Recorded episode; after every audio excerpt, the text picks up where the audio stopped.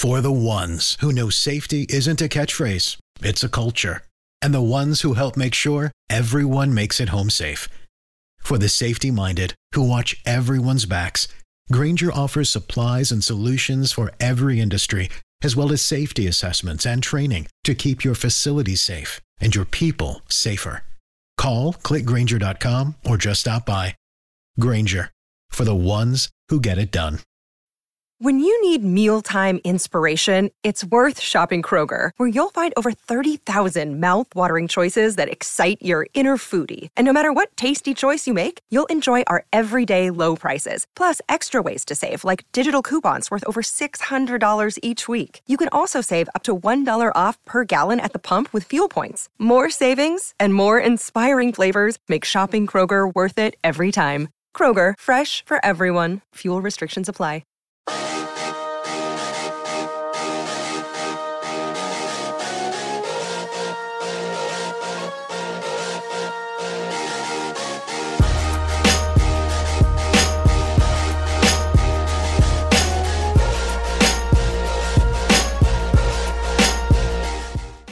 What a pleasure to be joined today on the mark with one of the greatest baseball players of all time, a guy that has been an inspiration for so many and has been up, has been down, back up again, and inspiring all over the place. Darryl Strawberry taking time out as the baseball season's underway. Darryl, I saw you, uh, you and your your buddy Doc Gooden were back at Citi Field for opening day and having a good time. Fans, of course, always loving you. That that will never end. Met fans will uh, they're they're always going to want to see you guys together. Of course, that will never end, and and it's good to be back together as you know as friends. That's important. Um, you know, life is too short. Um, things happen, and you just kind of get got need to get to the place as as people inside and ask for forgiveness and, and just really move on, move forward, and just you know hope each other doing well. You know, and just kind of lift each other up. I think that's the most important thing is just being be able to encourage each other about life and, and walking through this life here.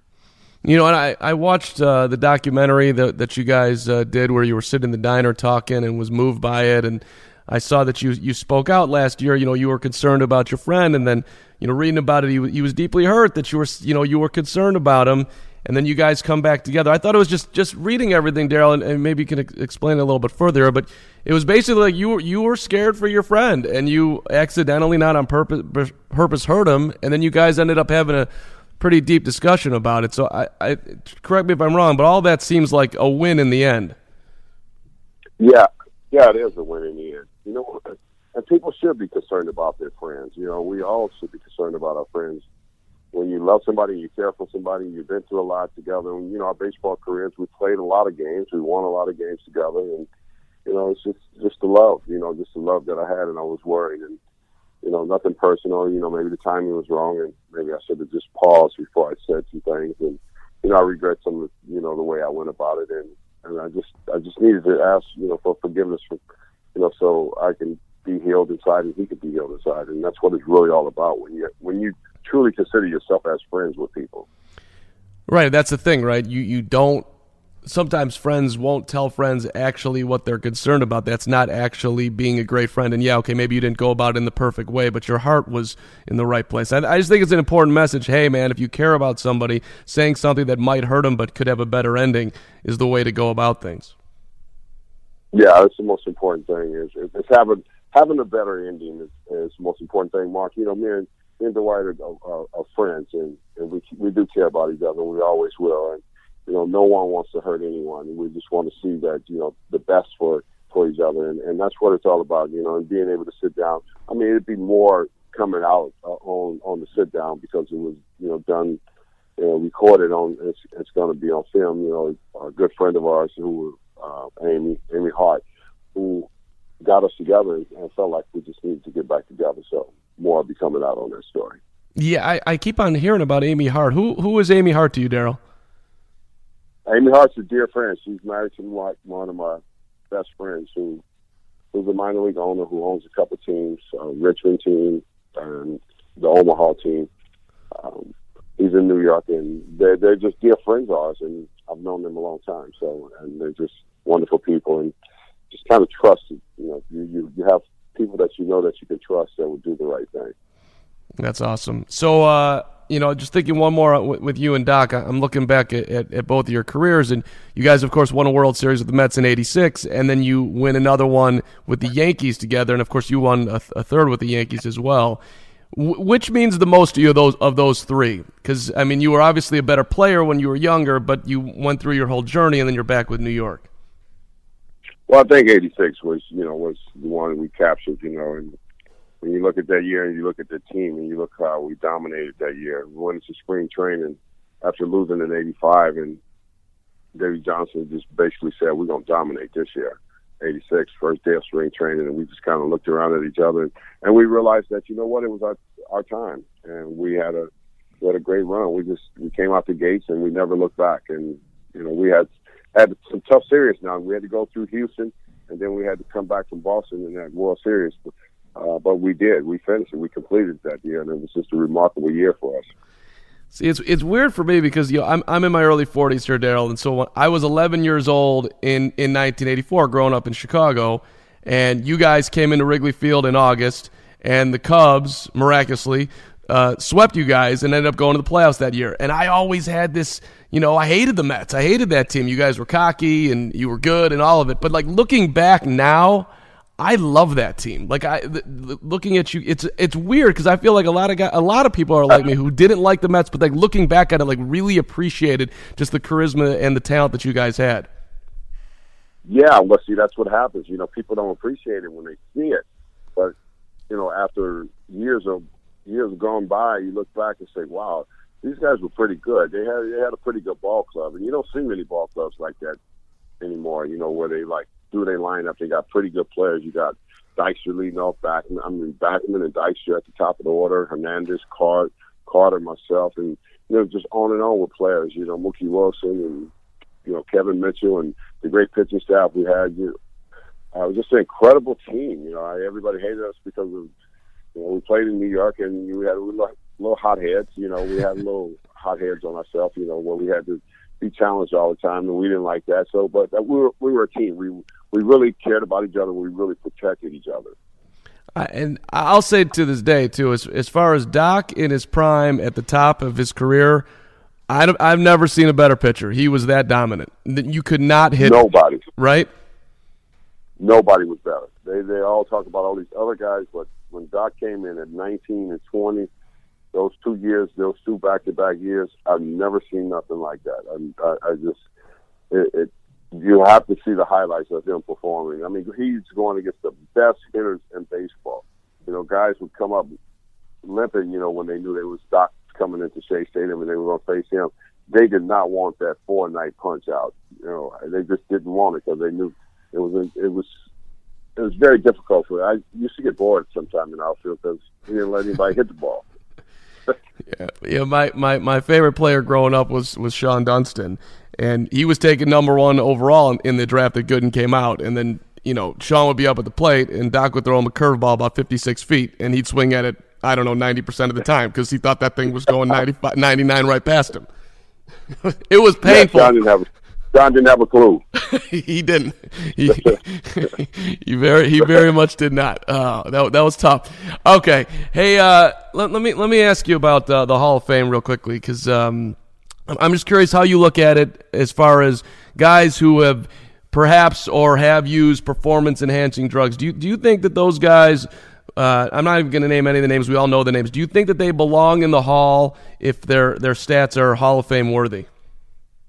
I think they do, yes, because they're a baseball player, and um, it, it's not going to change some of those guys. It might have changed a few guys, but it's not going to change those guys that were superstars that were already at the highest level of performance, um, performing in the game. They had done it for years, and you know, I just think it's it's sad. You know, it's sad that you know everybody writes them off, but you know what? Everybody, you know, everybody's done something. There's not there's not one perfect person in the Hall of Fame, so um, you don't. You should never look at other players and say, "Well, you did this," or "Well, what about your time of year? What did you do?"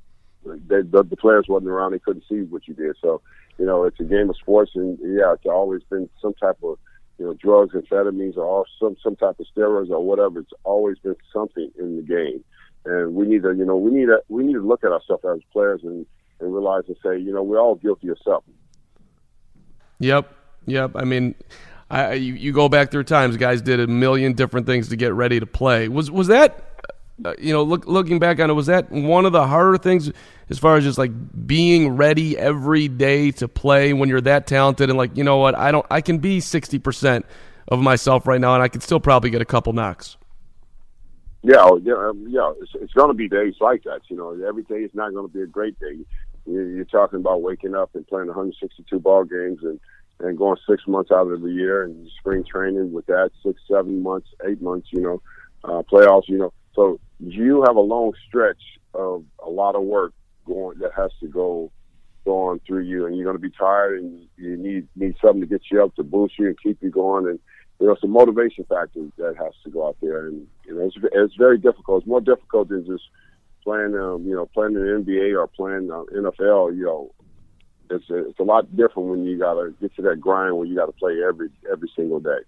And it's more, and not just the physical, but it's handling the failure every day, right? I mean, you, go up, you go over, right. and how do you how do you let that go? Well, you just got to let it go because tomorrow's a new day, and it is failure. You know, you and I've always looked at it. Um, if I can accept the failure, then I can accept succeeding. You know, and sometimes we want to just you know be successful all the time, but we don't want to fail. And baseball, you're going to fail a lot. You're going to have some, you know, two for thirty. There's going to be some tough times, and you're going to have to grind it out, and you're going to have to figure it out. And and then one time you get that one little hit, and then all of a sudden that one little hit just sparks you and, and, and gives you a leap and leap you back into where you're supposed to be.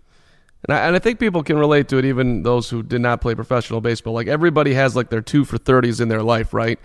And you do a ton of speaking, darryl I mean, you're out all the time, and people want to, you know, hear your story and, and hear how you've come back and are and are still approaching life. I, I I'm I'm curious, like when you're going into a talk, what's the main thing, if there is a main thing, or the one thing that you want people walking out of that room after you're done to kind of sort of wrap their head around and, and, and, and feel from you that you you want to convey? Well, I, I want them to be able to know that life, their life matters, no matter what has happened um, in our lives. Because we're all gonna find some storms in life and go through some very difficult times and some challenges in life. If you're living long enough here, you're gonna go through that. and You're gonna face that, and and and I try to convey to them the purpose. You know, the purpose of our life. We're created for a great purpose, and it, it's not just about playing sports. It's not about just being a doctor. Being. It's about you know who can I make a difference? Who who can I go back and help? From my experiences in life, who can I go back and help? And, and that's the purpose of all our lives, you know, to be able to help someone else and encourage someone else and tell them, you know what, I've been through some things and you can get over them. And, and that's what is important when I go out and speak to people. And you're working with Red Zone right now, which uh, is it's, this is an interesting campaign that you're about. Which is, you know, people want to get there as fast as you can, but Red Zone is an app where you not only you can get to where you're going, but you can get there in the safest way possible, uh, avoiding you know, yeah. cr- crime and stuff, it's danger that is that is out there. It's it's pretty interesting, and I, I, it's it seems like it's taken off. Yeah, it is. Red Zone, Red Zone Map is. It's a it's a good app. You know, it's just like you know they have a lot of apps out there, and they have a lot of GPS out there, but you know, Red Zone, uh, you know, you, you can get it on your iPhone or Android or smartphone, and you know, it guides travelers, you know, to uh, to the destination, helping them avoid uh, high crime rate, and and that's good to be able to understand because some people do get lost and they make the wrong turn and they end up in an area where they have no idea, um, you know, what's going on there, and, and that's the good thing about Red Zone. It, it alerts you that you're in you're in a high crime area and so people can be able to make the right turns and go in a different direction. Now, that's very important, you know, that people get a hold of something like uh, Red Zone Map for themselves and and be able to, you know, find their way around. Because a lot of people travel and go to. I mean, this is like in fourteen, you know, fourteen hundred um, local states and um, national and global, you know, sources. You know, can when you go out of the country, you can have on the app on your phone and you can be able to use it because there's crime everywhere, and, and we need to be always be aware of that. Does a Darryl Strawberry like to take a nice long road trip every now and then get in the car and just go? Is that or is that too? Uh, I, would rather. Hey, I, I, appreciate that, but I'd, I'd, rather be on a plane. Get me there as quick as possible. What's the difference? You get there on a plane and you go to a city and you rent a car. Yeah. You know, and then you need you, you need a you need you need a map. So Red Zone to be your map to direct you yeah. to get there safely. I mean, that's I think that's the real key. Uh, you know, reducing you know reducing yourself from um, high crime areas and, and places that people can get lost in. You know, you want to be able to turn you want to be able to turn your the red zone into green zone. You know, the safe safety zones for people, and I think that's real important. Hey, uh, let, let, me go back real quick before we get out of here to uh, a, a young Darryl Strawberry childhood. You're, you're growing up in California, in, in the city, Crenshaw High School. You're six. You, I, I'm, I'm assuming you, you grew fairly early, so you're six six. Yet you become a baseball player. How did that happen? Because that that's not normal. No, it's not normal. I mean, I became a I, I became a basketball player too. I was a right. basketball Crenshaw High, uh, but baseball was my first love. Me and Eric Davis and Chris Brown, we all grew up together, and we all played baseball. We played little league against each other, and then we played on the same teams um, growing up in the Connie Mack League, and we just fell in love with baseball. And me and Eric became best friends, and we just believed that we were going to be great baseball players. We wanted to play at the major league level, and that's how it really happened. That's awesome. Do you, uh, as far as getting more African Americans playing the game, does it does it bother you that the numbers are as low as they are?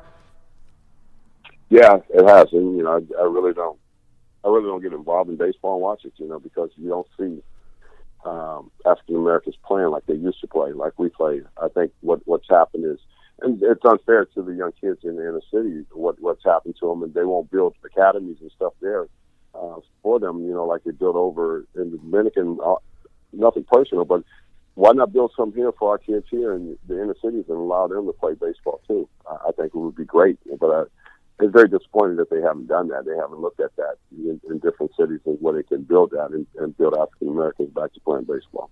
Yeah, it uh, you know it, it just from my perspective, like you go to the park and you see the fans, and it, it's just so there's a lot of people, a lot of white people. I mean, and I, I feel like if, if I if I'm a, a black guy and I'm looking out there and I, and I don't see any black players, at some point that's going to have an impact on me. Yeah, well, I mean, it does. You know, it does, and you know, like I said, they they have to go back to the drawing board. You got to start from the bottom, go back to the drawing board, and you know, with the MLB office, and and look at look at some of the great African American players that played, and you know, maybe use them in different cities, you know, to re revamp, you know, the uh, little league ballparks and, and get kids out there and get them to playing baseball again. Darryl Strawberry, pleasure to talk to you. Congrats on all your success. Clean and sober for how how long now? So 14 years now. 14 years. How's how's that feel? That's that's yeah. that's big time.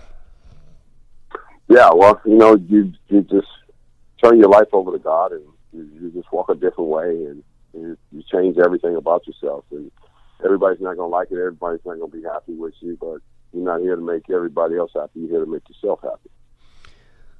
Well, keep doing what you're doing, Darryl. I'm sure you're you're inspiring a ton of people out there, and you're you're out all the time, and I'm sure you're getting a ton of that, that love back. It probably it probably feels good to be have that impact. I would assume.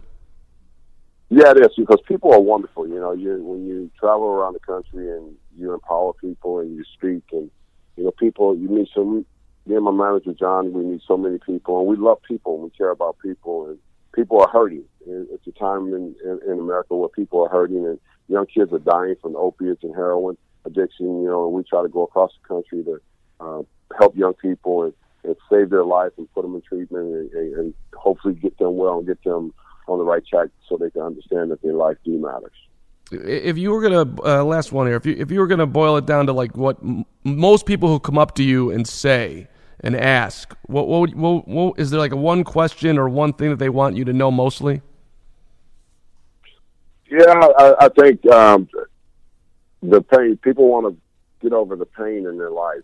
Yeah. Um, I think more than anything, because you know we can all look good on the outside, Mark, but there's a lot of people that has a lot of pain and and um, from childhood, and really, uh, I try to explain to them forgiveness. Forgiveness is not for the person who's damaged you, who's done something to you. Forgiveness is for you, so you can heal. Yeah, you got. I I was reading your quotes, man. You, getting to the hurt is a is a huge huge thing for people. You you got to acknowledge it and have some form of yeah. processing. I mean, that's it. It's got to be. Yeah. yeah. That's uh, it. That's the key right there. Getting to getting down to the pain that I'm in. Yep. Yep. All right, hey Darryl, appreciate you and great work with Red Zone and taking time today. And it was it was truly a pleasure to be able to talk to you. All right, thanks, Mark. Appreciate it.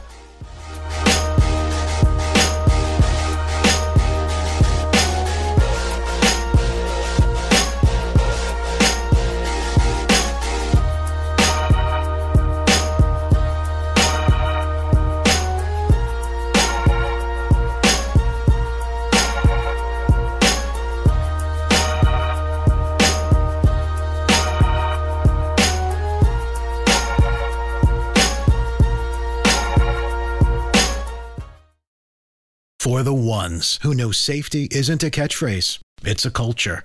And the ones who help make sure everyone makes it home safe. For the safety minded who watch everyone's backs, Grainger offers supplies and solutions for every industry, as well as safety assessments and training to keep your facilities safe and your people safer. Call clickgrainger.com or just stop by.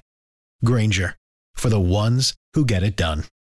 Saving money on everything for your next project at Menards. It doesn't matter what job you're up against. WORX cordless power tools and lawn equipment have the power for you to get the job done faster and easier. The PowerShare 20 volt batteries run longer on a single charge, and they can be used with other tools. Check out Menards' entire selection of WORX cordless power tools and lawn equipment, plus the weekly flyer today on Menards.com. Save